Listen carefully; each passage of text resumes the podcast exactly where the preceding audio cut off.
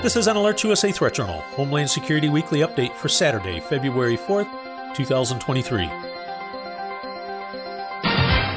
This week in security news, on five occasions this week, Alerts USA subscribers were notified via SMS messages to their mobile devices regarding a variety of safety and security matters around the world.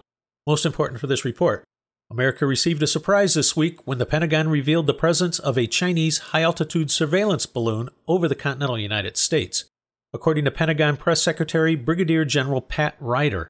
Quote, the U.S. government has detected and is tracking a high altitude surveillance balloon that is over the continental United States right now. The U.S. government, to include NORAD, continues to track and monitor it closely. The balloon is currently traveling at an altitude well above commercial air traffic and does not represent a military or physical threat to people on the ground. Instances of this kind of balloon activity have been observed previously over the past several years.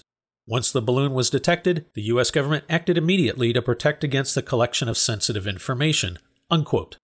In a follow up background briefing for the media, an unnamed senior defense official stated the following quote, Secretary Austin convened senior DoD leadership yesterday, even as he was on the road in the Philippines.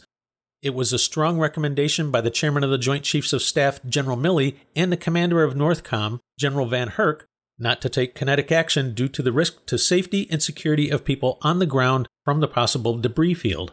We currently assess that this balloon has limited additive value from an intelligence collection perspective, but we are taking steps, nevertheless, to protect against foreign intelligence collection of sensitive information.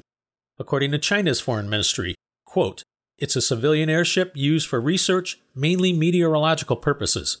Affected by the westerlies and with limited self steering capability, the airship deviated far from its planned course. The Chinese side regrets the unintended entry of the airship into U.S. airspace due to force majeure. On Friday afternoon, the Pentagon issued a statement saying that as of noon, the Chinese balloon, which was over Montana one day prior, was at an altitude of about 60,000 feet and floating over the center of the continental United States in an easterly direction posing no risk to commercial aviation, military assets, or people on the ground. While the Pentagon is being understandably cautious about the information being released to the public about this matter, a considerable amount of open source data is available to help fill in some of the background. For instance, the U.S. Department of Defense operates its own high altitude balloon program known as Cold Star, which is an acronym for Covert Long Dwell Stratospheric Architecture. Within the program, high altitude inflatables flying between 60 and 90,000 feet would be added to the Pentagon's extensive ground based, airborne, and space based surveillance networks and could eventually be used to track hypersonic weapons. Remember, if you want to track a fast moving object coming over the horizon, you have to get up high, and the stratospheric balloons provide a unique platform to deploy a range of different sensor and communications packages. In terms of the size of these balloons, Listeners will recall that as you ascend in altitude, gas expands to a greater volume due to decreased pressure. Thus, the balloons used to loft sensor packages into the stratosphere can be quite large. What would start on the ground looking like a long, upside down teardrop can, at altitude, expand to sizes 400 feet in diameter and larger. On Friday evening, Alerts USA subscribers were notified of reports of fighter jets, an explosion, and a smoke trail in the sky near Billings, Montana, in the vicinity where the Chinese surveillance balloon was observed earlier in the week. Late Friday evening, Billings Police Chief Rich St. John commented on the Montana Talks radio network that, quote, we have no reports of anything falling from the sky, fire, police department, or com center. Our public information officer has reported the same to council. That's most interesting. The flight tracking website ADSB Exchange showed two Black Hawk helicopters in the air around Billings shortly after the incident was first reported. There are also at least two videos circulating on social media purporting to show the smoke trail from different angles. And finally, as a possible explanation, Starlink's 5319 satellite was within a re entry window with a track over Montana. At the time of this report's preparation Friday night, it was unknown if the satellite had in fact re entered on that pass. You can find more on this story in the latest issue of the Threat Journal email newsletter. Shifting over to Europe, President Vladimir Putin on Thursday vowed to deliver a decisive response to any country threatening Russia and lashed out at Germany for committing to provide tanks to Ukraine. In a fiery speech in Volgograd commemorating the Red Army's victory against Nazi troops 80 years ago, Putin stated the following quote, Again and again, we have to repel the aggression of the collective West. It's incredible, but it's a fact. We are again being threatened with German Leopard tanks with crosses on them. We don't send our tanks to their borders, but we have the means to respond, and it won't end with the use of armored vehicles. Everyone must understand that. Unquote.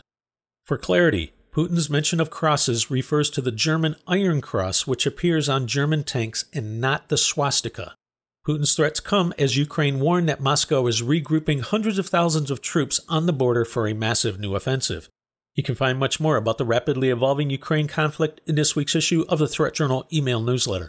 Shifting over to Asia, Secretary of Defense Lloyd Austin was in the Philippines this week to formalize an agreement expanding the footprint of U.S. military personnel in the country.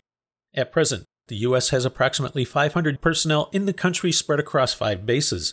The agreement allows for greater expansion of personnel and includes access to four additional bases spread across the archipelago, though the locations of those facilities have not yet been publicly released.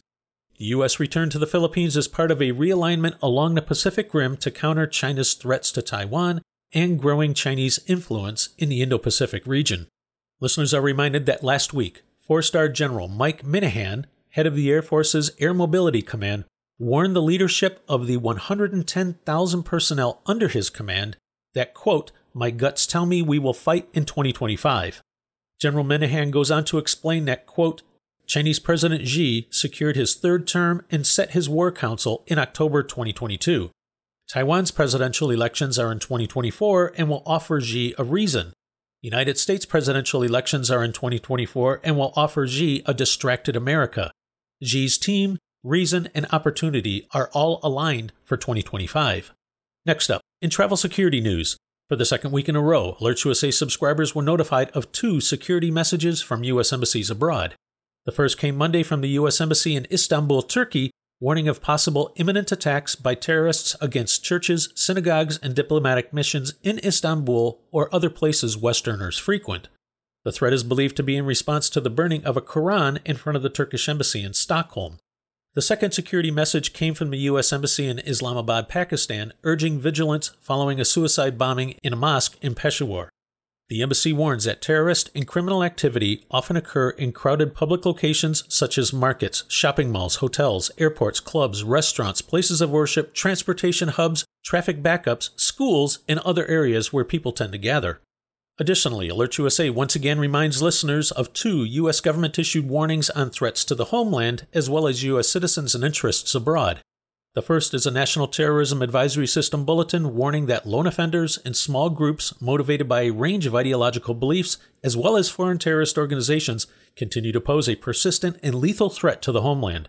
The second is a U.S. State Department worldwide caution warning of the continued threat of terrorist attacks, demonstrations, and other violent actions against U.S. citizens and interests overseas.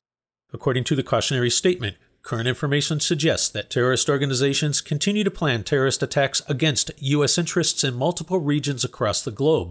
These attacks may employ a wide variety of tactics to include suicide operations, assassinations, kidnappings, hijackings, and bombings. With this in mind, those listeners planning travel abroad should set aside time to strengthen the safety and security aspects of your trip.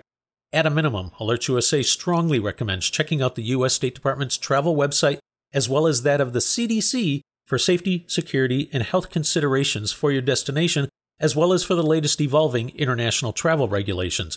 Do this regardless of your destination.